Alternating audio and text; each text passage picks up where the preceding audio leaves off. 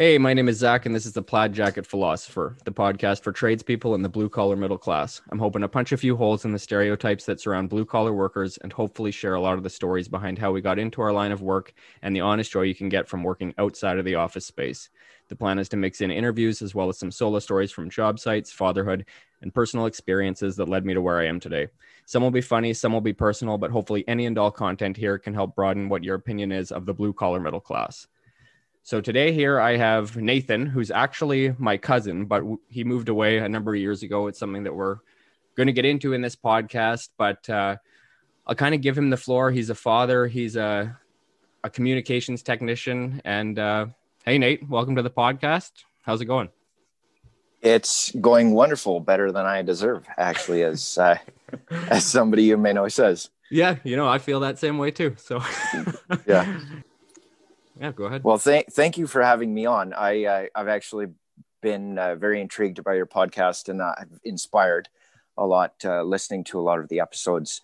So myself, I like you said, I moved back up here. I moved up here from down south, mainly for work, actually. And I had a plan, a 5-year plan, like most people who move away from their hometown do.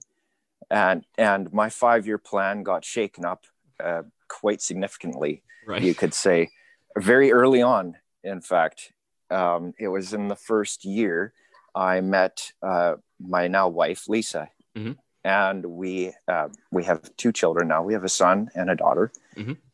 Our son is 7 and our daughter is 6, and we homeschool.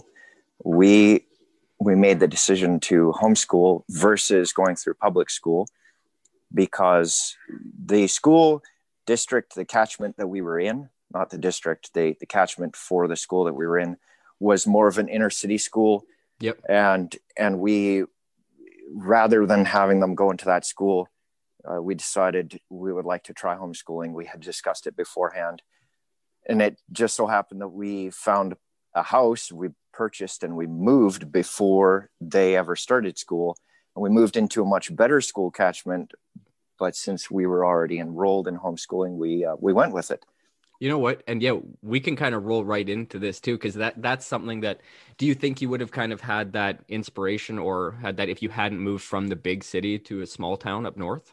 Oh man, I highly doubt it. Yeah. I highly doubt it. I'd always envisioned, you may remember I went to a private Christian school down there. Yep. For a number of years. I always envisioned my children going to that same private school. Right. It seemed to me, it appeared to me that the quality of the academics and the quality of sports and the bands, everything, all their programs were bigger and brighter and more, I guess it was in my mind, a lot of it. Yeah. It just seemed to be better. But as we've become parents and as we've learned through educating our children, a lot of it is what you make it to be. Yeah. I never would have imagined myself homeschooling ever. And it's funny because I had homeschooled friends growing up. Yeah. I mean, even I was homeschooled for, I guess it would have been kindergarten, but I was homeschooled grade 1. And I mean, we share that too. We didn't go to the same private Christian school, but I did go to a Christian school for 3 years as well. And then I switched out again, the apprenticeship program, because I sucked sitting in class. I can't do a desk. So I had to get my hands onto something. It's funny you say that because I had the very similar, I actually flunked out of that school. I failed Bible class. So yeah, right. It's pretty important one at a private Christian school, is Bible class. Yeah. So they said I could retake it during the summer or I could find a different school. Yeah. Did I tell you that, actually, I don't know if I've ever told you this, but I got suspended from Christian school one time in Bible class. My teacher, who we didn't get along very well. Like, I don't know. I was a bit of an ass a lot of the time growing up. And I found this shirt at like Value Village or something. And it had like, it was a picture and it just said, Jesus is my homeboy. And it was like him doing the West Coast signs. And I wore this thing to class. My teacher's like, Zach, get out of here. Get to the principal's office. And I got suspended, sure enough, for wearing a Jesus is my homeboy shirt. But it's my one and only suspension. But it was pretty good. I got kicked out of Bible class and kicked out of school for a week. So, wow. Yeah. So that's funny though. I didn't realize that you'd flunked out of Bible class actually. I had actually, and it led me on a much different path. Mm-hmm. Eventually I graduated from a fine arts school, Langley Fine Arts School, right, as a music major, obviously, because I mean, obviously, yeah, I guess for your listeners, it wouldn't be so obvious. My dad is a piano teacher, private piano teacher. He has been, his whole life. I grew up basically sitting under a piano. I went to bed listening to piano playing, and I woke up listening to piano playing. So you could say I was indoctrinated. I guess nowadays that's a big hot button word. So yeah, totally, you were indoctrinated. It is. Yes, exactly. I didn't have a choice. Yeah, really. There you go. You're a victim. Listen to that. How was? So that's awesome. So you got through high school. So now transitioning to moving up north, like what was the first thing that kind of you had to adjust to, or what was the biggest adjustment moving from, you know, the Vancouver area to up northern BC? Oh man, the first. Maybe the most memorable anyway. There were so many adjustments. I think that the most memorable part actually, and it wasn't really I guess it is an adjustment. Mm-hmm. It was somewhat of it actually came before I moved up here, was the first adjustment. I was learning to trust that people say what they mean, or that they're going to actually follow through with what they say. And they're not saying things just to get something out of you, or to take advantage of you temporarily. And it's really related to work. A lot of it. I relate a lot of things back to work, and I've listened to your podcast, mm-hmm. And I noticed that you do a lot of the same. It just seems to work and be easier, but I agree. I use the same kind of analogies when I'm thinking about it as well. Yeah, a lot of it is just because my life has often revolved around my work, or mm-hmm. our lives, I guess, as a family. Mm-hmm. But really, the biggest adjustment was trust. Really was trust, and learning that other people, strangers, really do care about you. It was quite interesting. And I constantly say it to people who are thinking of moving up here, or have just moved up here, or people who lived here their whole lives and never experienced somewhere else, mm-hmm. such as the Vancouver area, mm-hmm. That people just are friendlier here. It's hard to quantify, but people are just more open and friendly, and it feels like you know everyone, or at least you get a sense that you could know anyone up here. Totally. And oftentimes... Sorry, I'm just going to say one thing. The mic is rubbing on your collar, and so I can hear that. Sorry. No, it's all good. They're perfect. Okay. Even if it's just sitting inside your collar, it's no problem. You don't have to hold it up, I don't think. It just got caught on the outside. That's perfect. Okay. Yeah. All right. I'll try not to move. Wait, no. You can definitely move. Get comfortable. It's funny that you say that, because I had spent, I want to say... probably 9 months up in Northern BC, up in Smithers is where I was working out of for a long time. And I had actually moved up and rented a basement suite up there. And I remember distinctly, I almost had like that defensive edge. Like when people were nice to me, I didn't know how to take it, because coming from the big city, I agree, you don't really get that to the same extent. Whereas people actually do care for you. Like people will be like, oh, can I bring you dinner? And a lot of the time I'm like, I don't want to be a bother, or like, I don't know what you're wanting to get out of this. Like, no, I'm good. I'll take care of myself type thing. It took me a long time to get used to that idea. And I agree. I completely understand where you're coming from. I'm sure if I had stuck up there longer, I would have gotten to know a lot more people that way. It for sure. And like you said, that you get that, it's somehow it's built into us in the city, that defensive edge, like you said. Yeah. You just, they want something, or or there's it's just like a natural defense to protect yourself, or you don't want to be a bother. You know that everybody's time is precious. It's made really clear in the city. Everyone is super busy. Mm-hmm. And if they took that time out, there's obviously something else underlying that, some underlying motive. Yeah. Like there's a cost associated to it. There is a cost. Yeah, for sure. Absolutely. Yeah. That was one of the biggest adjustments for me, for sure. Mm-hmm. And then I guess another one would be the weather, which I remember. Yeah. And this one I do remember distinctly. I remember looking at the thermometer outside the place that I was renting. I rented a room in a basement of a lady who was grandparents of one of my dad's piano students. Okay. So you had a grandma. Bit of a link there. I had a bit of a link. Yeah. And so, so I remember looking out at the thermometer. You know, I moved up here in the first week of February, right before my birthday, right before my 22nd birthday. February? I moved up here in February. I drove crazy. If anybody knows, any of your listeners know the Pine Pass or know how to Google the Pine Pass. It's quite a treacherous road. And I moved up here in the first week of February. It had just been a record-breaking snowstorm. And I drove my 1989 Ford Ranger on 35-inch mud tires up here in February. I remember that truck. I remember that truck too. That's amazing. You made it there. It was a miracle, really, that I made it here alive. I had no idea what I was doing. I did not do 1 ounce of research on the road before I left. I thought it would be like driving between Surrey and Chilliwack. Obviously, that's a highway. This is a highway. Right. Right. Yeah. I remember passing by walls of snow that were 16 feet high and thinking, what have I got myself into? Yeah. I remember very similar experiences. I think the first time I went up to Smithers it was probably January, February as well. And I had my old red Jeep. And so, I mean, at least the 4x4 was good, but I had mud terrains on there too. I had no idea what I was expecting. Like I did the same thing. No research, no nothing. I figured it was all going to be like the freeways down here. Then I got up past Cache Creek and then I got into like Hickson.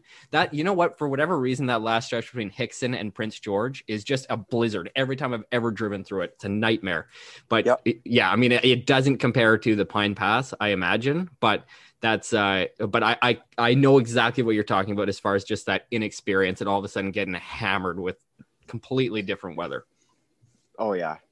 So that was another major adjustment for sure. Mm-hmm. was that. And then the temperature, people will often say, it gets cold here, but it's a dry cold. Well, right, I mean, right. Yeah. Minus 37 and windy is still very, very cold. Oh, yes. Everything exposed freezes, and very, very instantly. Even to this day. Sorry, I still sometimes forget.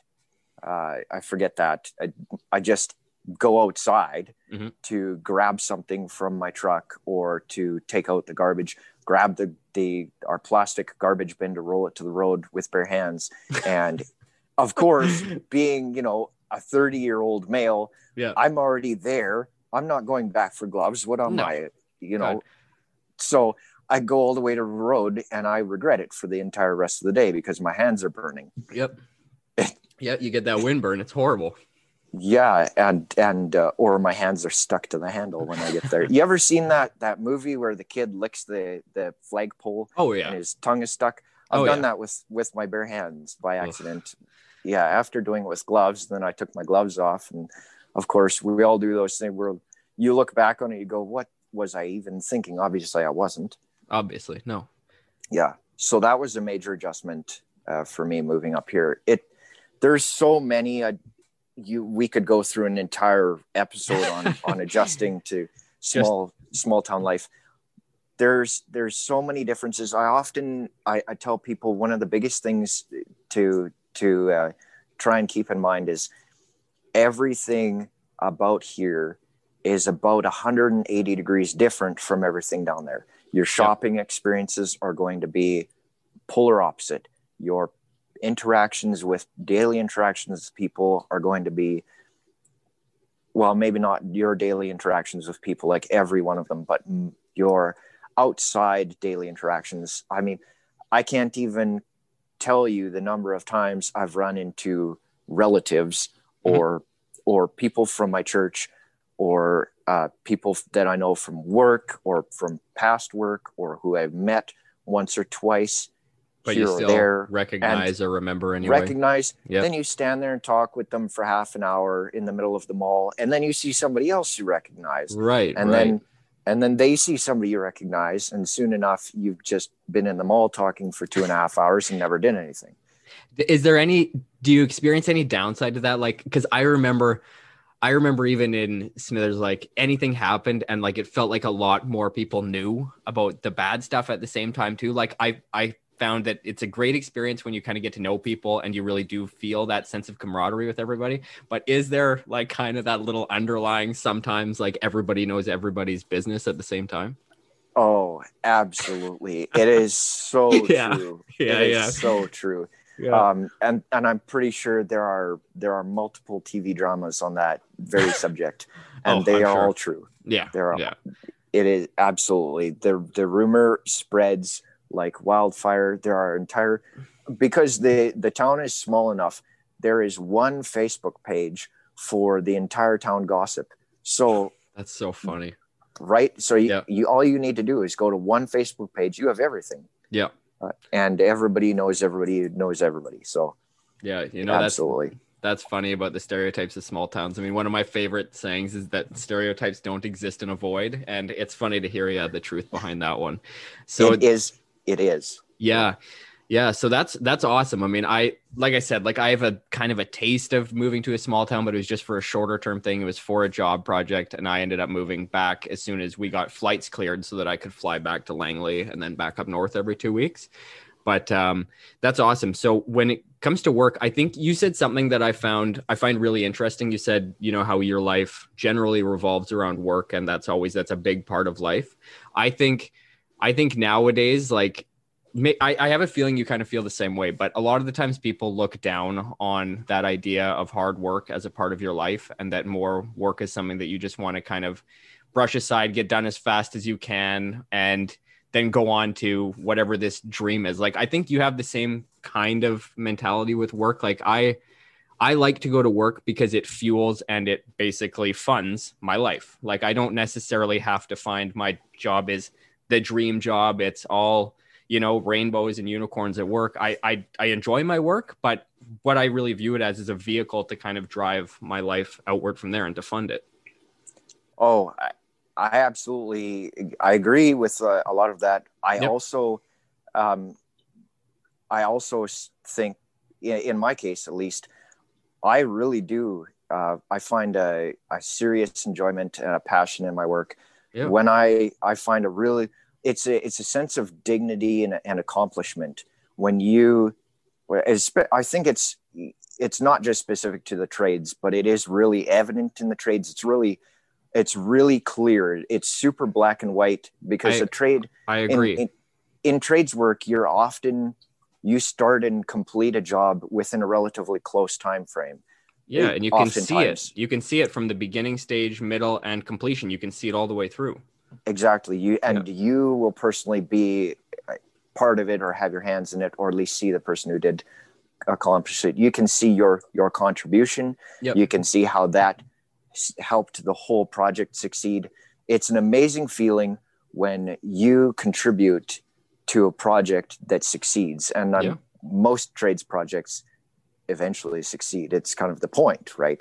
Yeah. If you're building an industrial complex and for different renters to lease out space, mm-hmm. you are running all the electrical and say you're doing all of the lighting.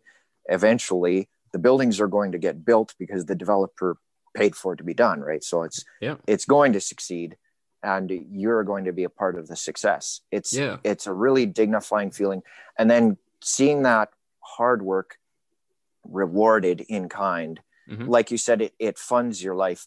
But I find my work often it's more than just about funding my life. Like you actually find a real purpose and pride in your work.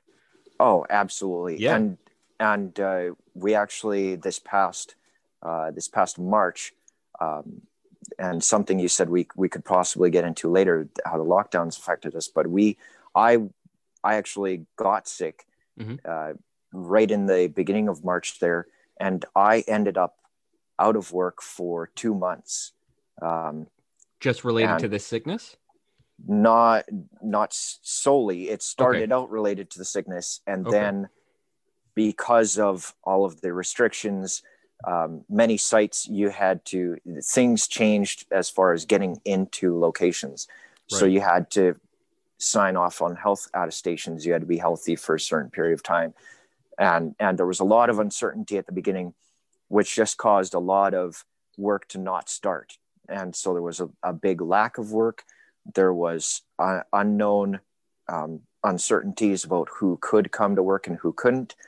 And then I had been sick. So I spent 2 months away from work, and it was quite possibly the hardest time in both my life and my wife's life in recent history.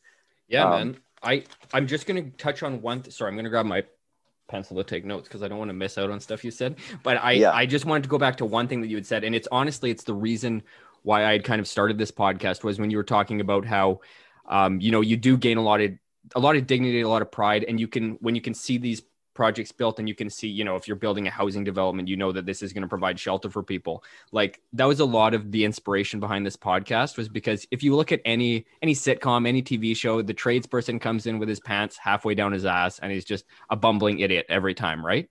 And there's nothing wrong with it. It's funny. And I know tradespeople like that. Like, don't get me wrong. Again, stereotypes don't exist in a void, but the idea, this is honestly, what you had conveyed is exactly the mindset that I really wanted to kind of display or talk to people who had that mindset within the trades, because I feel the exact same way. And I think it's important to kind of note it that way, and just to realize that people can really gain a lot of value out of building things with their hands and seeing a project through to completion. It's a great feeling. And I like the way that you explained that. Then going back into what you were talking about so that 2 months, I can imagine that must have been insanely difficult. Like, I just know personally at my house, if I was around the house for 2 months, I would drive my wife insane. Like, I will drive her insane if I take 4 days off, let alone 2 months. Like, I can only imagine the stress financially and just around the house. Like, that's how did you guys get through that? Like, what were your kind of coping mechanisms when it came to that?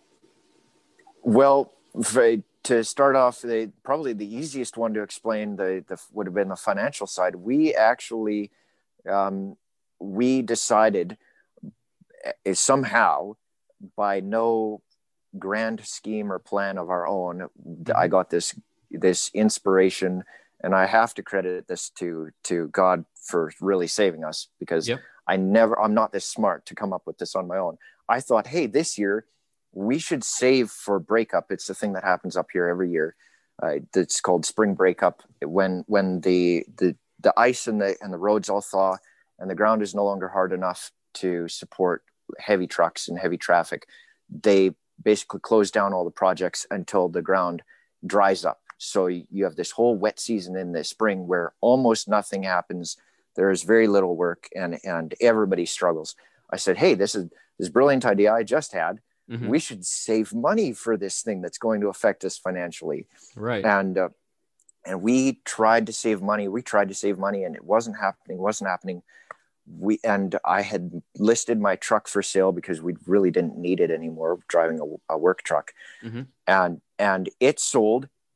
And then we got a couple of really good paychecks, and we put aside a huge chunk of money. And suddenly, boom, I was sick, and I couldn't go to work for 2 months. Mm-hmm. And here we had this huge pile of cash sitting over here that we had pretty much just received miraculously through the sale of my truck and some extra work that happened. And so that was financially how we came into that period of time. And I ran a whole bunch of calculators, and I said, basically, we could receive zero money for 2 months, and this will hold us through. Yep. And what do you know? What we went 2 months with zero income. We did eventually get onto the CERB. Yep. When the government introduced that. Yep. But that's how we went through it financially. It felt a little unfairly easy. Mm-hmm. Being the martyr that I kind of am sometimes, I went, we should have had a harder time with that. I didn't deserve that. But yeah, but then again, we did prepare that a little bit in advance. So that's something that we have learned we're going to do that every year. Yep. This new smart idea. But emotionally coping with it, we really, I think, missed the eight ball on that one. Mm-hmm. I think we could have done a lot better. There was a lot of fear on my part. With a lot of the unknowns, the uncertainties, I was hearing things because I couldn't leave the house pretty much. I was very, very much incapacitated. I couldn't so much as get off of the couch without going into a coughing fit that would put me on the floor. It was the sickest I'd ever been in my entire life. Yeah. And hearing things from people at work saying things like, these projects are shutting down and they're not planning on starting up until 2021. And all these wells have been stopped until 2022. And these things are canceled and this is canceled and this work is coming back. And I looked at it with a lot of fear, mm-hmm. and a lot of uncertainty. And I really started to go down that Facebook rabbit hole of every day looking at Facebook, looking what people were saying, buying into the fear and buying into the hysteria. And I went for it. I really did. So it took a while. I can relate to that so much, especially in the beginning. And we didn't go through that same shutdown. We had probably 10 business days where everything kind of ground to a halt right at the beginning. But yeah. I can relate, as far as that fear of, because all of our bigger projects just paused, shut down. We'd have little service calls that were rolling through, but I'm talking I was working maybe 2 to 5 hours a day max, just taking care of these service calls, right? And when you're used to, and you've got, in your case, 2 kids and a wife, I have 4 kids and a wife, and you're, the breadwinner for the family, all of a sudden this comes in. As a guy, I can relate exactly to what you were feeling. Just that fear of not being able to provide. That's something I take pride in. It's something that I obviously value above anything else, is being able to provide for my family. I'm sure you do too. And it's something that if that gets cut off at the knees and you can't do that, that's an insanely fearful situation to be in. It's a lot of pressure. Yes, as well. Exactly. And I think a lot of that is pressure that we put on ourselves. Absolutely. You kind of, like you said, you're the primary breadwinner. I'm the primary breadwinner, and it just, it's a lot of pressure. It's a lot of that we put on ourselves. Yep. And just working through that, really, it took facing it, like you said in your podcast a couple of weeks ago on Pushing Through Fear. I had to let it go through me first. I was trying to hold it away like a wall. I was trying to push against it like a wall, and I had to recognize it for what it was, mm-hmm. and really let it go through me and over me and under me and around me, and recognize that. It was a valid fear to not be able to provide, but like you said earlier in our conversation before we started, being a certified tradesperson, I'm almost not. I wanted to say I'm not unemployable. I'm right. Always employable. Somewhere. You're always employable. My skills are transferable anywhere. I didn't say it in my introduction, but I'm a fully ticketed and licensed automotive technician. I have my provincial inspector's license as well as my air conditioning purchasing license, and I'm a GM master technician for what that's worth now.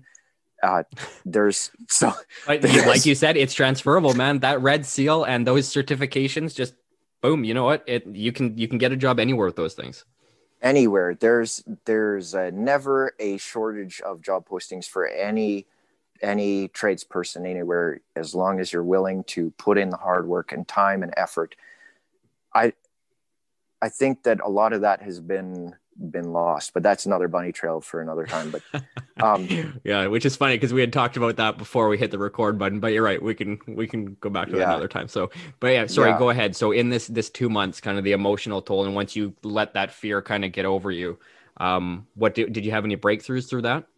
Absolutely. Moving through that, I realized a huge part of my problem was I was focusing inward and not outward. Mm-hmm. I still have a wife. I still had two beautiful children. Mm-hmm. We were still in the middle of homeschooling. They were in the middle of a school year that hadn't stopped because they weren't in public school. So there was no shutdown for them. Their school year was going on. And what I realized was that if I invested the same amount of time, or at least a portion of the amount of time I was investing into feeding my fear through Facebook, instead into feeding my children's education, how much better I could make their memory about this time. Instead of them remembering the shutdown as daddy was always afraid and he was in his pajamas every day until 5 o'clock at night and got laid on the couch all day looking at his phone. Yeah. I got out my guitar. I learned how to play a couple songs because I have to admit, my grandpa gave me this guitar when he was still living, mm-hmm. and I'd never actually put in the time to learn how to play it. Not really.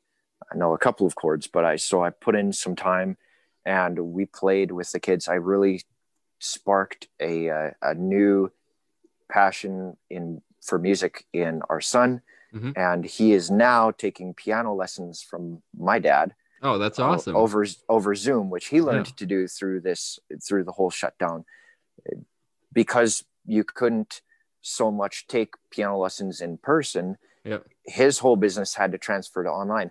Had this not happened, really in hindsight, it would have been much more difficult for us to do piano lessons with my dad mm-hmm. for our children. And you know what? So, it's amazing kind of what that necessity can breed. Like when all of a sudden everything is ground to a halt and you have to find a different route or a different road to take to get there. Like it's amazing. It's amazing what people come up with. I mean, like you said, like Zoom right now, we're talking on Zoom and it's incredible. So sorry, I cut you off. Go ahead. No, not at all. It's well, what you said about how that necessity breeds. I can't remember what you said about that, but it was only a few seconds ago. But you know what? It's late.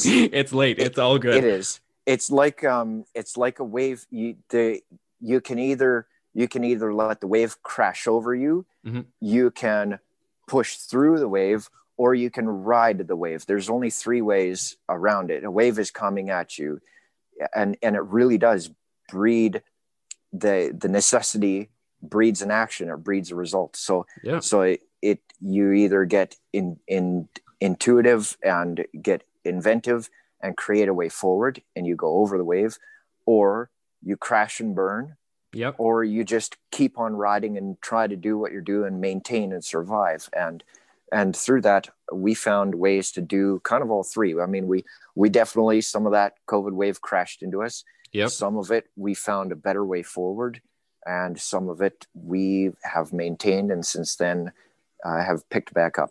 Well, I think that's great. And I mean, like even what you were talking about for saving for the breakup, but just carrying that forward and kind of the fortuitous timing of when you decide to start planning for that. But now you're right. It's a lesson that you're going to take forward and that's going to help you every year from now on. Right. I'm sure. I know that for us, we've really tightened our belts financially. And you know what? It's funny because like a lot of the posts that you have actually posted on Facebook in the past year, 18 months, whatever, a lot of the stuff associated with saving or with just the economy in general, I find I soak it up. Like I find it so interesting because it's not something that I think I'm naturally all that drawn to.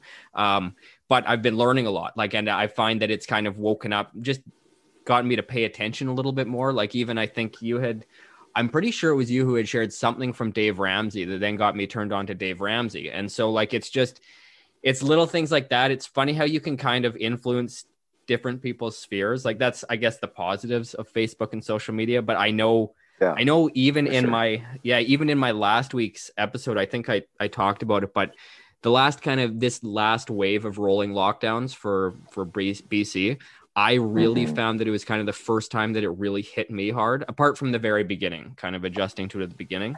I kind of got down and I found that I was sucked into Facebook more and sucked into social media more. And I noticed a massive change just in my kind of my attitude, my outlook, just the way that I was reacting to different events. And it's something that now this week I've really tried to cut down on again, try to get off of there, because you're right about kind of falling into those rabbit holes and just the fear kind of rolls and compiles and it gets bigger and bigger. And it's, yeah, man, that's, I know exactly what you're talking about. That's something I, again, last week, 2 weeks is something that I've been struggling with, but I've kind of set it as my mindset for this week not to, and I'm getting back into books and a more positive book, as opposed to us reading a bunch of World War II stuff, which doesn't exactly boost your confidence sometimes. But no, especially in times like this.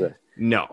I was reading, I don't know if you've ever heard of the book Ordinary Men, but it's basically just how they got a group of ordinary soldiers to then commit atrocities in the Final Solution. And it's, anyway, the psychology involved is scary and so applicable to today, just in how manipulative people are. But anyway, yeah, it wasn't exactly good for my psyche, so I'm reading something a little bit more uplifting right now. But so anyway, I wanted to kind of let you know too that you've kind of turned me on to a lot of things just through little postings that you've done. I know you aren't very active on there either. The only reason I'm more active now is to post about this podcast, but yeah, that's about it, generally speaking. Yeah. But and actually what you're talking about for positives with the lockdown, the one positive I've had is I actually got I'm speaking into a mic, and I had picked up this laptop and everything right at the beginning of the lockdown, expecting that I was going to have a lot more time on my hands. Like I said, we had the first kind of 10 days, 2 weeks where work really ground to a halt. But since then, it's been pretty steady. At least we've been very fortunate that way. But yeah, if it wasn't for this lockdown, I don't think I ever would have worked up the balls to kind of start this podcast. And like we were talking about earlier, it had its bumpy starts, but it's something I honestly, I can just pour kind of my passion into, and I love doing it now. So it's been a good kind of distraction from everything going on around outside as well. Oh yeah. And as far as bumpy starts go, if you listen to any of the pros, any professional speakers, and you hear about their starts. If they talk about how they started, a lot of them talk about speaking at free events where they had 3 people in the audience show up. They had a 100-person conference room booked for the very first time, and there were 13 people in the room. And it's the most deflating feeling walking out on that stage to give a speech about something that's very close and near and dear to your heart. Yeah. And a topic you spend time preparing about, and then to have an audience reaction like that, or an audience turnout like that. But everyone who makes it big at the end starts somewhere. Everyone starts somewhere. Never despise humble beginnings. I love that. I love that saying. I completely agree. And I don't know if you're familiar with Malcolm Gladwell, but his idea of the 10,000 hours. And so basically it takes 10,000 hours of practice to become a master at anything. And it's something I've really tried to kind of drill into my head now, because I know that at least heading into this one, I think I'm at 8.5 hours, which computes to 0.085%. So, like not even a tenth of 1% my way there. So it's something that I try to keep in my head, like, all right, just relax. You suck at this. Get used to it. You've got a long time to go. But it's funny that, because I think you listening to kind of motivational speakers and everything, I listen to a lot of comedians on podcasts, and they all reiterate the exact same thing. When they're starting out as open micers, they're talking to 3-4 people. They're getting walked out of rooms. Nobody cares. People are booing them off stage. Like, it's really, it's kind of cool to hear those humble beginnings from these people who are now, extremely successful in whatever their given field is. But it's inspiring. Absolutely. Yeah. It is inspiring. And oftentimes we only get to see them at their most successful point. Of course, that's where everybody is seeing them. Absolutely. We see the end result. We see the success. We see the thousands or hundreds of thousands of people cheering for them. We see people knowing their name. We see them with sold out shows or whatever where they have a whole organization with their name on it, mm-hmm. in some cases, and you don't see the hard work and the effort they really put in. And I think that's something that we really need to bring back and inspire and pass on to our children, that is the result of hard work, dedication, and perseverance. Absolutely. And dealing with failures, failing forward is really, I'm totally going to misquote this and misappoint it to somebody, but it was somebody, I think it was Edison, who said he didn't, it was about the light bulb. He didn't fail 10,000 times. He just found 9,999 ways not to make a light bulb. Yeah, I've heard that same concept. I love that idea as well. Super misquoted, but it's probably the wrong person. But you know what? You conveyed the thought properly. And if anybody wants to look it up, they can. We aren't in here for facts. We're here to just talk about free things. To fact check me while this podcast is playing. Yeah, exactly. Email me. Yeah, the right answer. Exactly. No, that's I think that's such a good mindset moving forward too. And it's, again, that's kind of the same thing I'm trying to drill into myself with this one, that everything, this is all practice, it's all getting to that 10,000 hours. It's just working through it one step at a time.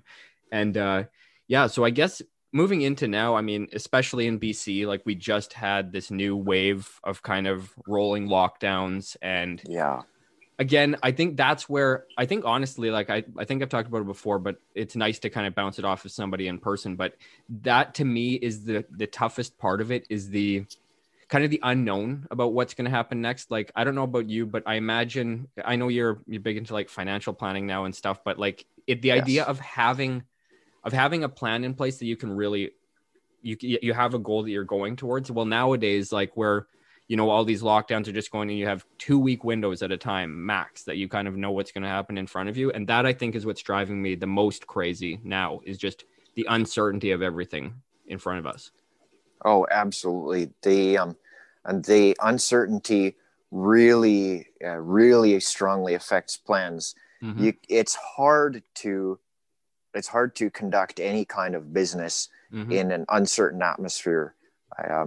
In a kind of a turbulent market, it's hard for us to do any kind of planning, and it's impossible for us as a family to do family planning, especially when we try to think.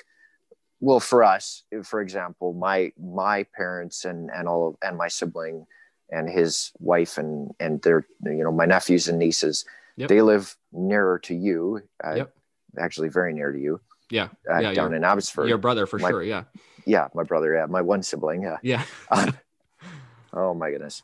Yeah. Everyone lives down there. Every one of my extended family lives down there. Mm-hmm. In order to get there, it takes quite a bit of long-range pre-planning. Oh, yeah. It's not something that we can just pick up one weekend, although we have in the past, we have just picked up one weekend and said, hey, we're free. Let's drive down and surprise. We show up. We did do that in the past, but now with older children and with the work situation, with the shutdowns, with everything going on with health regulations, neither can we do that, nor can we plan it 3 months in advance and say, hey, this year we're coming down for Christmas, because guess what? Surprise. They might decide on December, whatever it is, 17th, when this lockdown is over, that, hey, we're just extending it. There's another lockdown until January 17th. Exactly. Surprise, our tickets are canceled because you can't go on an airplane. So, sorry. Yeah. That's what's been driving me the most crazy too, is just this fact that like I'm a very goal-oriented person. Like I have to have something that I'm going at all the time. Doesn't matter what it is, but usually it's work associated or whatever. And like even just right now, I mean, I had an appointment at my bank, who holds my mortgage, and I just basically I consolidated everything and got it all, just shrunk it down, because right now I don't know what our plan was to sell in 2 years and to move into a house. And right now we had 2 years left on our mortgage term.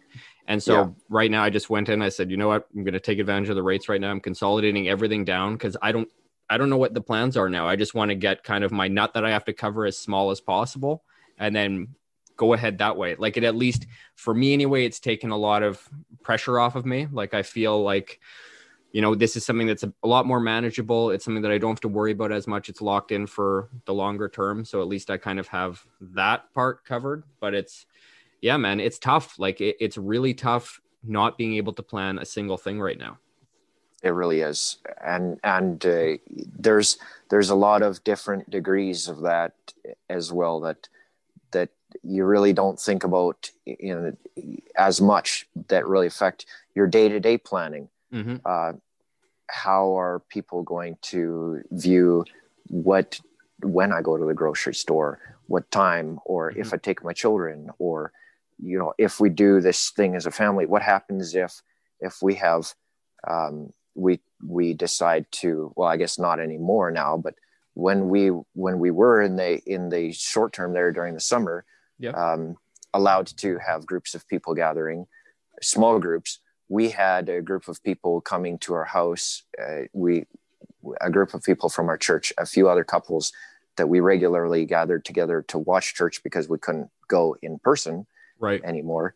And now, how are people going to view that in the past with their mindset now? Oh, were we one of those problem super spreaders that have yeah. now caused these lockdowns to have to happen? Yep. Right. And man, yeah, sorry, go ahead. I didn't mean to cut you off. No, not at all. All of these things really put an unknown pressure on you that you can't even, you don't really account for until you really start to think through it. Yeah. And you recognize all of these pressures that are surrounding you that you know, they seem like small things, but every small thing really adds up. It really adds up, and they all come together and they start to really affect you, you know, in a serious way. Yeah, man. And like, I know, again, like, so in this last couple of weeks, as soon as this next rolling wave of the lockdowns happened, that I think are, mm-hmm. it's December 7th or 17th anyway, that they're going until, but once those were all announced, and then I kind of got sucked back into that wormhole, one of the really like prevailing sentiments was how, oh, like good, churches are shut down, or, oh good, like all these things are shut down. And I think it's such a close-minded idea. Like, even if you don't go to church, if you don't believe in God, whatever your beliefs are, that's totally fine. But I think the part that is most frustrating to me is that, you know, they view it as just this potential super spreader event, and not that it is completely essential to people's mental health. It is one of the most essential things. Like it gives you kind of that sense of community. It allows you to express your beliefs. And it's one of the key ways to deal with that. Yeah. That mental clarity. It's the same with, to me, like, you know, they shut down a lot of the gyms or a lot of the group fitness classes. And yeah, to me, the physical activity it's immense. Like, it helps me kind of unload some of that aggression or frustration from the week. It's just a way for me to kind of work it out. And it's something that I find extremely important. Like, I've been going on runs more, I think, as you know, because I've been doing this Movember challenge. The Movember challenge. Finally crushed that 60K. I hate running, by the way. I hate running. So that was a big task for me. But I think that's one of the most frustrating things with dealing with these lockdowns are, obviously, you're going to have differing views. I mean, we live in a democracy. Obviously. Everybody's going to have differing views, but this idea of just, I don't know, just, it's either you have deaths on one hand or you have no deaths if you lock down is so false, which is being shown by the suicide rates, by domestic abuse rates, the overdose rates, alcoholism rates, all of that stuff is through the roof right now. And so I think, you know, we can kind of get into that now, but I think that's what frustrates me the most, is this idea that somehow, you know, locking down is this moral high ground and that there's going to be no deaths if we lock down, but while completely ignoring the mental health aspect, that it's just ravaging people right now. Well, a lot of it, I think people don't realize that these events or these places that they're locking down, like that Adamson's barbecue. That's Adam Skelly in Ontario. Yeah, yep. Yeah, in Ontario, in Toronto, defying the lockdown and then being arrested. Yep. He may be standing up and saying enough is enough, and he's reopening, or he's opening for business. A lot of people look at that and they say, boo, hiss, you know, he should be put away forever. Mm-hmm. They're also criticizing somebody's boss, somebody's friend, somebody's employer, somebody. He is providing a place for some other people to buy groceries. I often say that my job is a put food on the table. That's absolutely what it does for us. As I think everybody's job are. It puts the food on our table. Yep. I look at my children and my job, my employer's ability to stay open gives them the ability to eat food. Mm-hmm. I'm not so much concerned about me as I am about them. And there are so many people out there. Churches employ people, restaurants employ people, sports centers employ people, entertainment centers employ people, mm-hmm. Holiday destinations employ a ton of people. This time of year is one of their biggest business booms. A lot of businesses, a lot of charities, a lot of organizations, a lot of tourism destinations. This part of the year essentially is 80 to 90% of their income.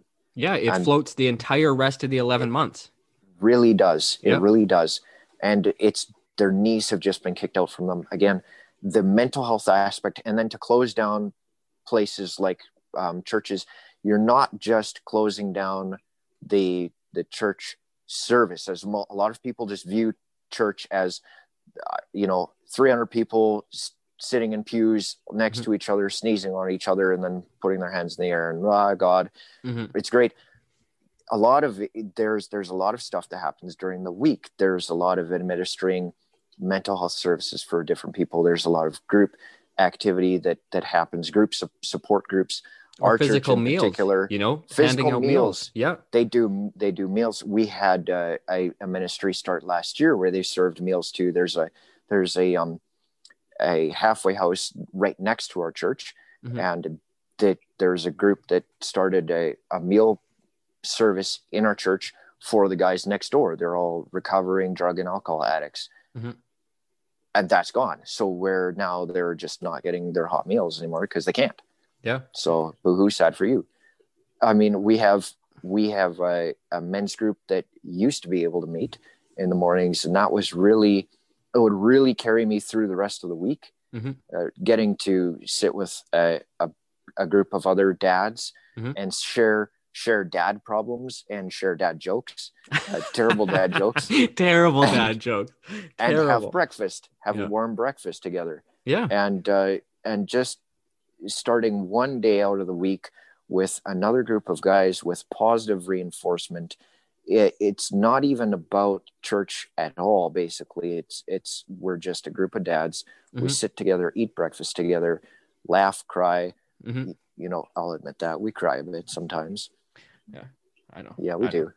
And that mental health support is so important. So important. And now people, the only mental support we're getting is negative from being at home and watching what comes through the news, mm-hmm. and what comes through Facebook. And that's all our... Yeah, and like neither of us have a callous approach to this at all. Like, it's not like we're looking at this and saying, everything should open up. Everything should open up. That's not the case. I don't think you share that as well. Like, to me, no. And I know we have the same grandpa. I talk to grandpa a bit, not as much as I should. I need to do it more, but like, I know that I talked to him last week and he was saying how, several people in his home, they haven't had a COVID outbreak or any cases of it in his home, but he's said specifically that there have been a number of people who have passed away over this lockdown period alone. And he was talking about how hard that lockdown is on them. And it's not, like, this isn't a calloused approach. Like, nobody wants to infect those who are, most susceptible to the disease. We still need to, protect those people. And neither of us are saying not to, but this idea of just everything locking down and the mental toll it has on everybody, it's crazy to me. And it feels like we're all being treated like infants. Mm-hmm. I mean, you were talking about this before, but you'll travel 200, 300K to a site in the middle of a blizzard or in the middle of a complete black ice sheet of a highway, or I'll drive, if I'm driving into Vancouver, I have roughly a 4-hour commute between to and from every day. Right. And that's, Those are huge hazards that we're putting on, that we're taking, voluntarily to go to work. Like that's, I could get hit by a semi any day. You could fly off the road into a snowbank or off a cliff. Like there's inherent risk in everything we do. I think I personally would just like to be treated like an adult in this. Like if I, like, I mean, thank God that Alberta released some numbers, but the rest of Canada is so mum on any actual breakdowns for these COVID numbers that it's, I think that would clear up so much, because at least people could make a reasoned and calculated reaction to this. You could decide if this risk is something you want to face. Well, information is knowledge, and knowledge is power. Yeah. Information leads to knowledge, and knowledge is power. You can't make an informed decision without the information. No. Without having the actual numbers, we can't know if it's a calculated risk that we want to take or if we want to avoid, essentially. And like you said, nobody, myself included, wants to put the most vulnerable people in our population at risk. Nobody wants to put our most vulnerable citizens at risk, or any citizens. I wouldn't want to see anybody at risk. Ultimately, I would love this thing to just like disappear. Yeah. In reality, I know that's not a real expectation. That's not a reality. That's kind of a fantasy. Right. Viruses exist all around us. Yeah. And they continue to exist. And they continue to evolve as well. And they continue to evolve and change and adapt. And we continue to adapt and change. And and our medical system continues to adapt and change. And that is very important and necessary. And it has already happened for hundreds of years. We have adapted our medical system to the challenges of the day. I don't see why we can't do it moving forward. All of a sudden, we're unable to rely on our medical system. Yeah. And instead, we have to rely on shutting down our lives. And I should also say that neither of us are epidemiologists, in case that wasn't amply obvious.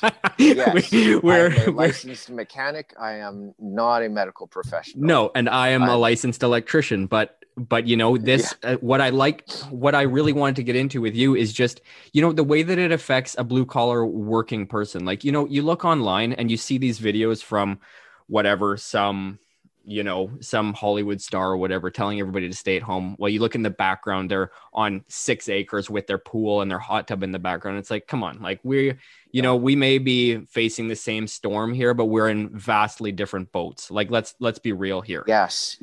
I like how you make that distinction. We're in this, a lot of people, I think even our leaders said that at the beginning, we're all in the same boat.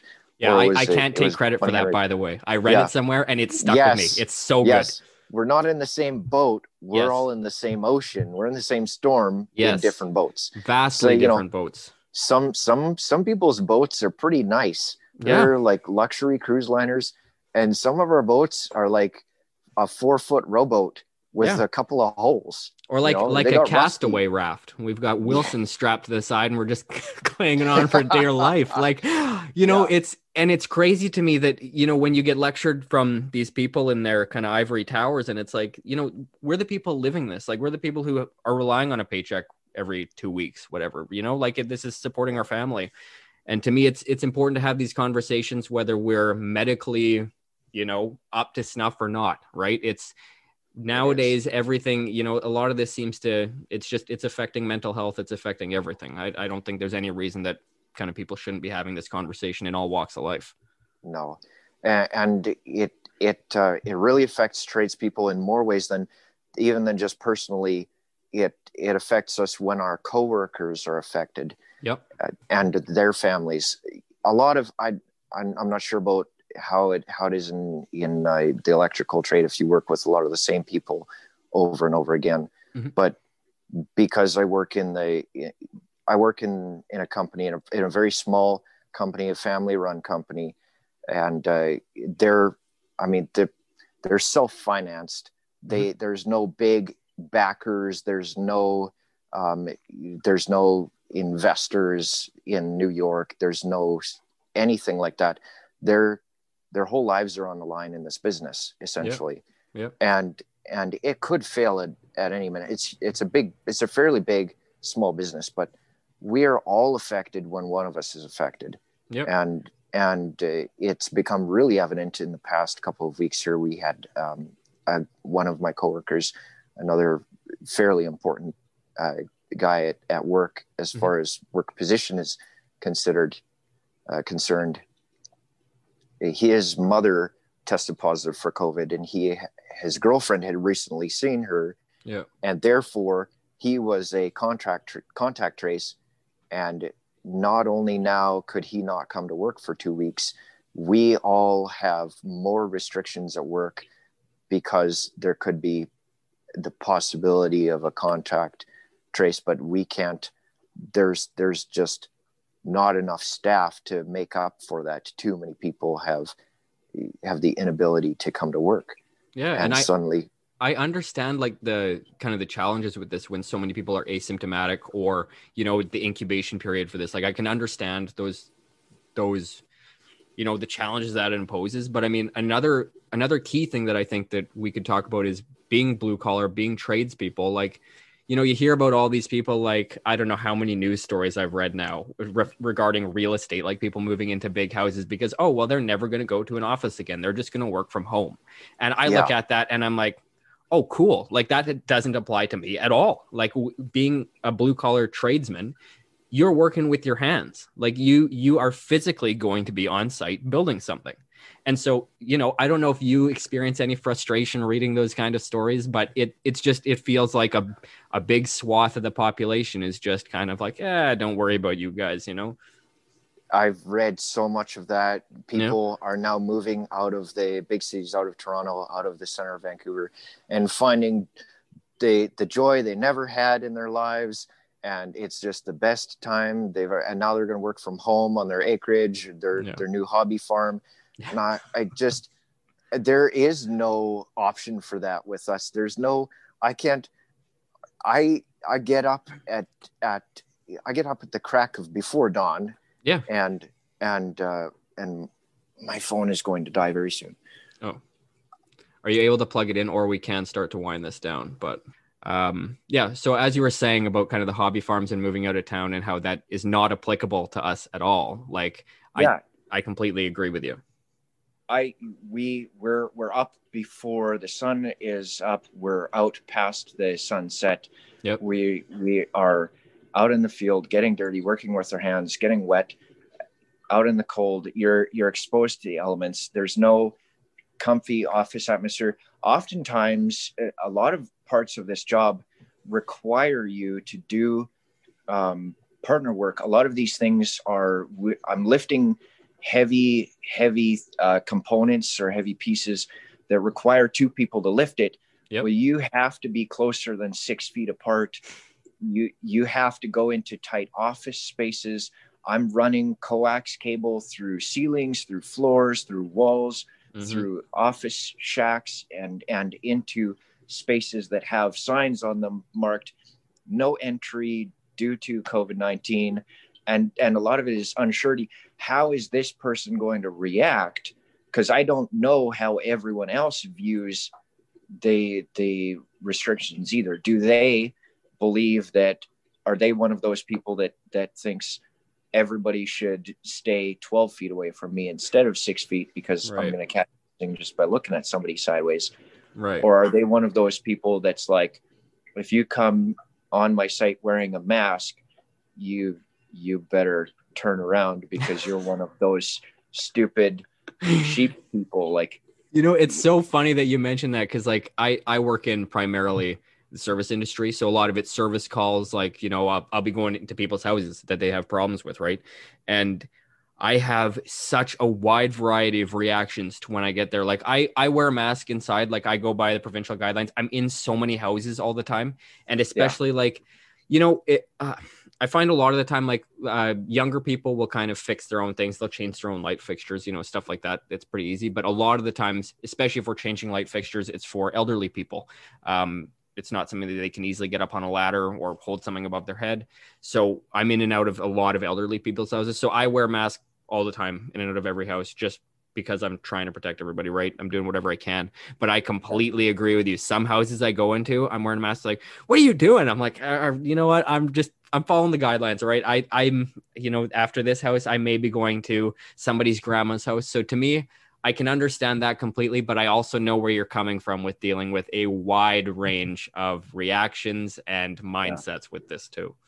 Yeah. And that's just it too. They don't know where you're going or who else might be observing you doing their job. And that's one of the dangers with this as well, is that it's not just about your interaction with that person. It's how somebody else might view that interaction now, which has become so important. And I think I am so happy that you brought that up. I saw the funniest meme probably yesterday. It was something. So it says, beginning of 2020, quote unquote, we're all in this together, end quote, end of 2020, quote, call this hotline to report your neighbor. That's exactly how it is. And it's like, nobody's ever read a history book, right? On the 20th century. But yeah, you know, you're right. That's a very valid point that you made there. Yeah, it's quite scary. And again, one of those things you just kind of, now it's built in. It's a built-in defense mechanism. Do I have to fear my neighbor? Yeah. We really should not have to fear our neighbors. We really shouldn't fear our neighbors. No, ever. No. If you think about it, like, your neighbors should be the ones there for you. You know, you're there for your neighbors, they're there for you. Like, that's kind of your closest, most immediate support network, really, if anything really hits the fan. Absolutely. Exactly. Yeah. Exactly. Yeah. But I'm completely with you. It's a weird feeling right now. Like, I know at least the city of New York and certain areas of California had tip lines to call in, and they were actually offering financial reward if you had ratted out people. And, but I know at least the New York one got so flooded with fake calls or reporting the governor or the mayor to this tip line that they just shut it down because people were like, screw this, we're not doing this, right? Which I thought was amazing. Like, that was really optimistic to me. But my sister, she's a personal trainer, and she works with several RCMP members, keeping them fit. And she was saying that talking to these RCMP members, the majority of their callouts now are on businesses that aren't, quote, following the rules, or on residences not following the rules. So neighbors primarily, right? Which is terrifying to me. It is. Like, it's quite a shift, and it happened very quickly. Very well, that quote, like you said, no stereotype exists in a void. Yeah. That meme is, in a sense, a stereotype, but it does not exist in a void, because the beginning of this year was really looking up. It was for a lot of people, and in a lot of different ways. And it was like that. Everybody is your friend. Every neighbor is, you know, we're going to get through this together. We're going to get through this together. Yeah. And suddenly here we all are telling your neighbor, everyone else needs to follow by these rules that I think I made up in my mind that should be even stricter than what the province says needs to happen. Yeah, exactly. And you being my neighbor, be damned, I'm going to rat you out. Like, it's scary to me, man. It's something, I think that's honestly the scariest part to me. Trust me, in the past, I've gone down conspiracy rabbit holes. I've gone deep down them. I don't do them anymore. It's just, they're so crazy, especially nowadays. But that kind of stuff is alarming to me. Like, it's not not trying to be an alarmist, but it is something that, you know, I think people should be mindful of. Like, I mean, like I said, pick up any book that refers to the USSR or the rise of Nazism in Germany, anything having to do with any kind of a totalitarian society. This is how it starts. And it's not something to be, like I said, I'm not trying to be an alarmist, but it's something that, you know, we have so many examples of how horribly wrong this can go. Why would you voluntarily do that to somebody, you know, or your neighbor? It starts as a small ripple and turns into a wave, which turns into a flood. Yeah. And it's already, like you said, it's already ingrained in our mindsets to be mindful of it. You know, it's in us. It's scary. Same with just the, you know, that idea of tribalism, which seems to be at an all-time high right now, especially following the US election. It really does. Yeah, and it's alarming. It is, and it's frustrating to see people view other people only through the lens of what group they can be associated with, instead of just seeing them individually or each situation individually, or any business individually. Like you said, I wish that we could be treated as responsible, equal adults. Yeah. And be able to make informed decisions. But part of that would be being able to have the numbers, have the knowledge, and then being kind of part of being informed is also being taught. And the government hasn't been doing a lot of teaching on this. It seems to be more a lot of, we know, and you just need to listen. Yeah. And I mean, like, even looking at these numbers that Alberta did put out, so of their, I believe it's 524 deaths, which again, we're not taking a single thing away from these deaths. We're not, you know, I understand it's serious. We're not, this isn't meant to be calloused or in any way, you know, disrespectful to anybody, but of their 524 deaths, they have at least with the number of deaths with zero comorbidity factors is 11 out of 524. So that's 2.3% of their deaths have been where you have no comorbidity factor. They also do not list being above 80 as a comorbidity. So we don't know the age group on those 11, but the idea that, you know, some of them may be just extremely old age, but be healthy, that isn't actually classified as a comorbidity factor. And then, you know, so if 2.3% of the people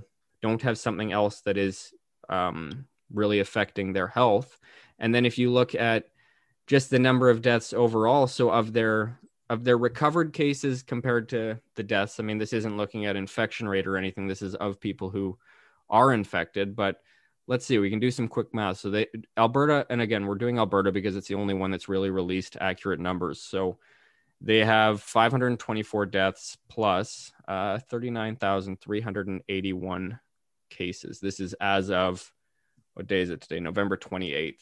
So that gives them a total caseload of combined deaths and recovered of 39,905. So 524 deaths by that. That gives them, you know, a death rate of 1.3% compared to recovered cases. And then of that 1.3%, 2.3% of that has no comorbidity factors. Yeah. You so know, it's like I'm a minuscule, like a hundredth or a tenth of a percent. Yeah. Let's see what that is. It's looks like 0.000302.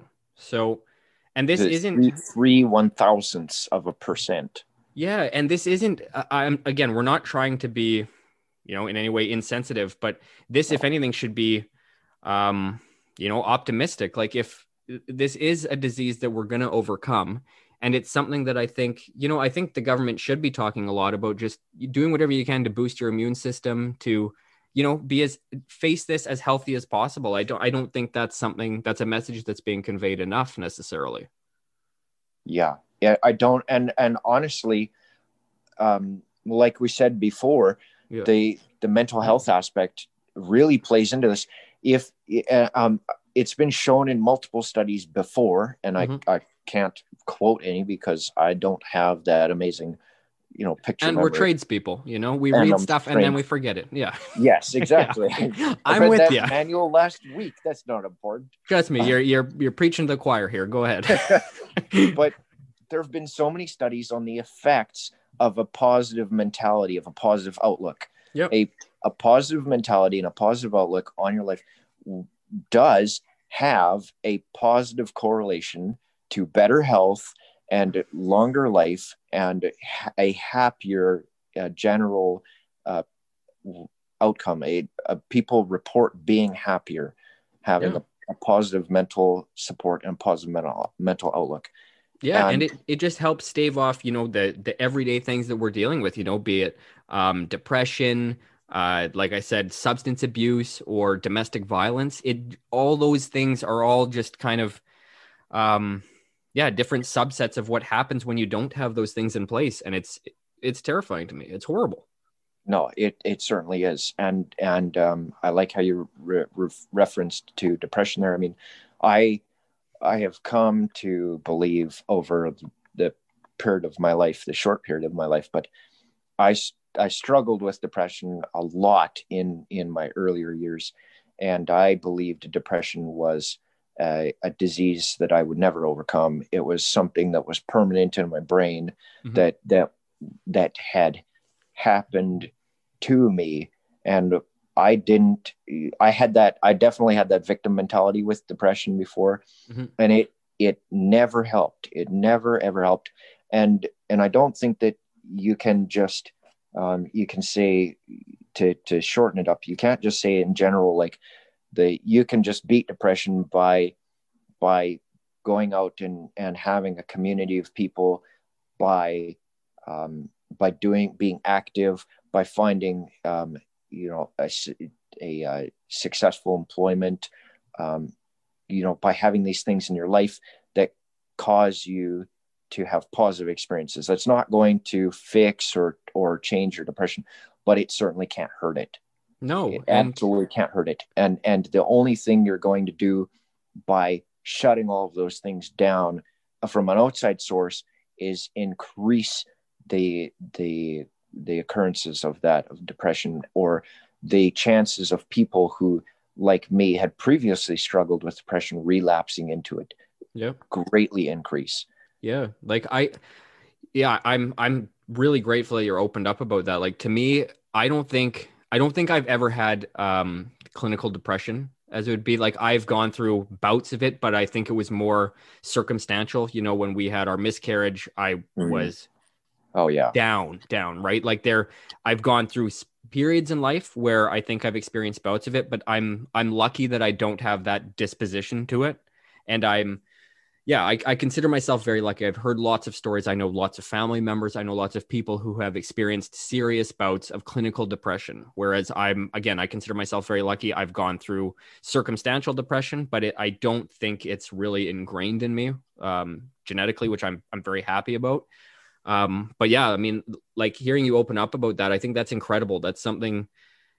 It's good to hear that kind of stuff, and just that people have gotten through it in different ways. And I know for myself, like, and I'm sure you have the same experience, but becoming a dad and having a family, it just, like, I'm smiling now talking about it. It's something that, you know, it's different. It changes your life. It's not, you're talking about doing a 180, comparing small town life to big town life, but talk about not having kids to having kids. That is a 180, and in a completely different, like, stratosphere. It like puts you on a different plane of existence. Yeah. Really. Yeah. You can't even contemplate how it was before. Yeah. You don't exist in the same universe anymore. Really is. I loved how, when you were interviewing, oh shoot, I forgot his name. The guy who had the spinal injury. Oh, Dustin. Dustin. Honestly, he has changed my outlook incredibly.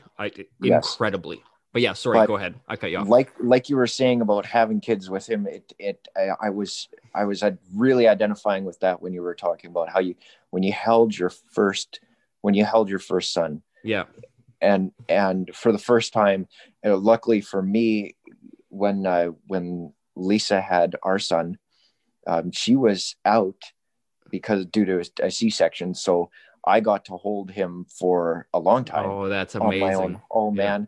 Yeah. I remember that feeling. Like you said, you'll never forget it. I remember that feeling like it was yesterday. Yeah. And there's no way to properly explain it. Like, the words just don't come to you. No, there's no words for it. I think there's a reason for that. You just meant to enjoy it. Yeah, I agree. And it is quite something. It totally changes you. It changes you as a person. And have you found it's made you, like, mentally stronger? Like, I know for me anyway, it's like, I always have that in the back of my mind that I have to be a certain way for my kids. So it helps me, I think, in the way I respond to different challenges myself, because yes, it's a little bit more pressure. I understand that there is a bit more pressure on it because I have to be there for my family at the same time, but it gives me I don't know, it almost gives me this boost to kind of deal with it, that I have this strength. I have these people behind me. Like I can get through a lot more. I feel like anyway. Absolutely. Absolutely. Yeah. I feel like that. It's not only a pressure motivator, mm-hmm. where I have to maybe not so much perform, but I have to produce for yep. them. Yep. I have to, they depend on me. They're dependents. Yep. as they would be identified, but they are very dependent on me and on Lisa and on us as a couple. Absolutely. Unified together.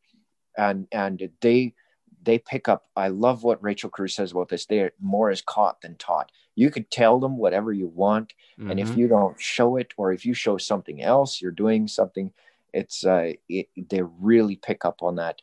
And they learn, and they learn in ways that you don't even understand.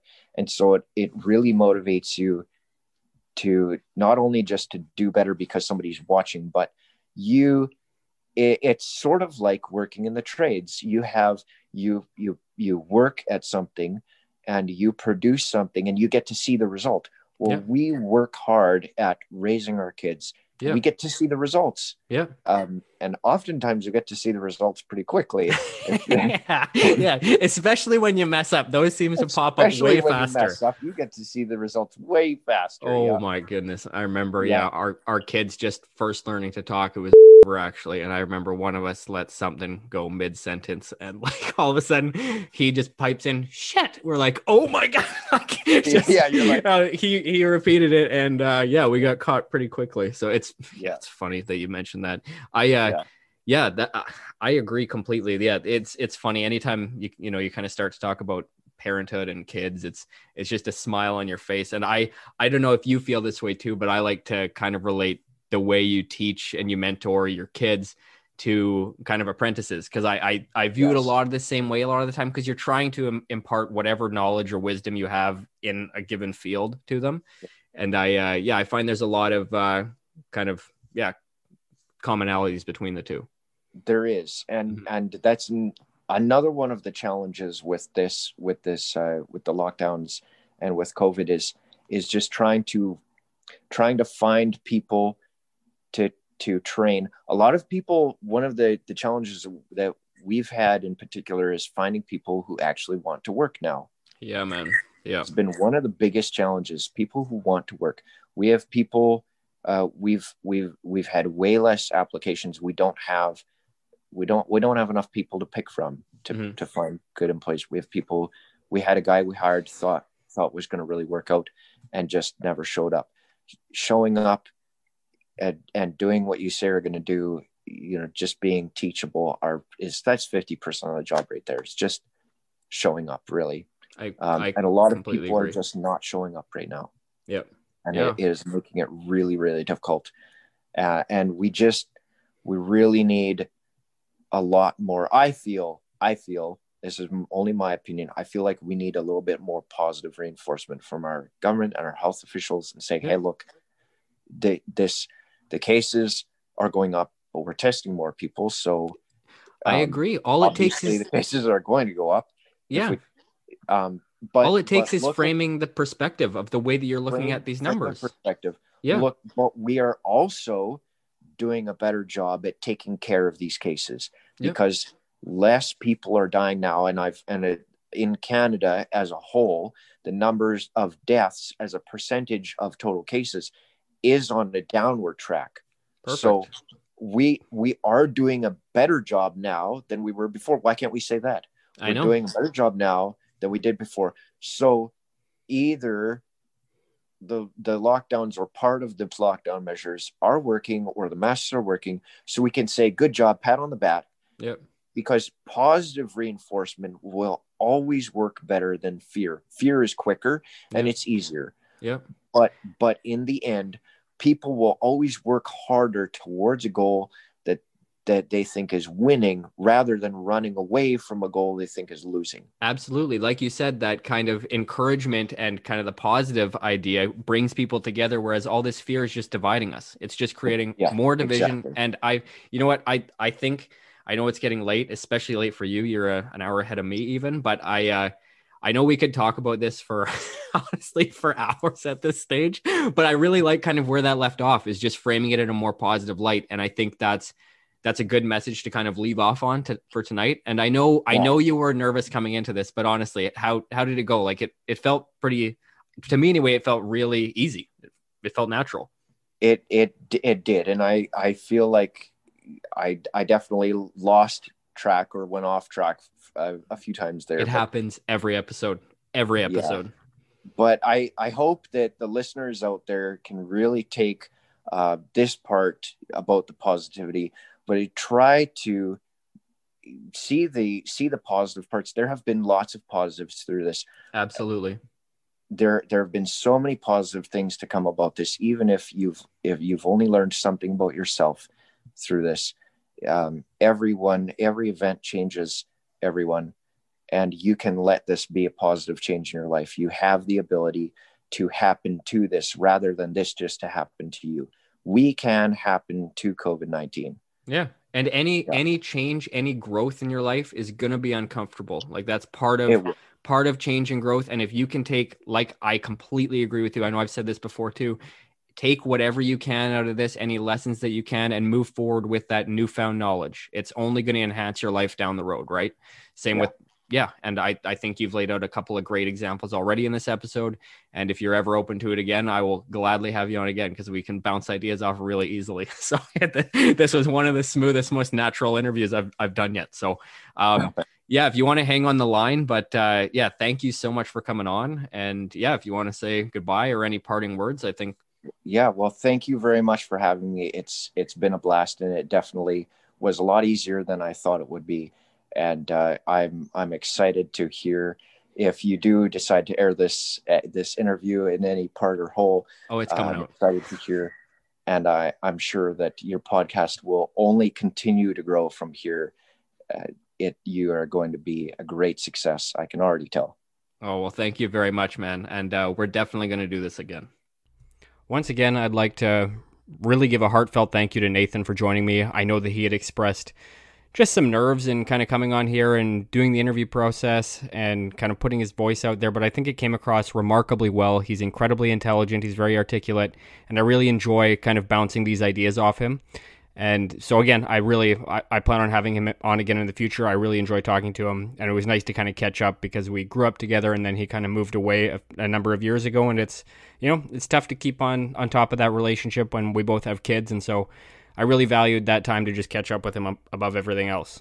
So, all right, everybody, that's it for today. I hope you found some value in this week's episode. If you did and are interested in more content like this, please rate, comment, subscribe, and recommend the podcast to a friend. I really appreciate all the feedback you guys have given me to this point and look forward to hearing from you guys again. As always, the podcast page is The Plaid Jacket Philosopher on Facebook and @JacketPlaid on Twitter. That concludes this week's episode. Thank you so much for the continued support, and especially to those of you who reach out weekly with comments on each episode. Have a great week, and I'll talk to you all again soon.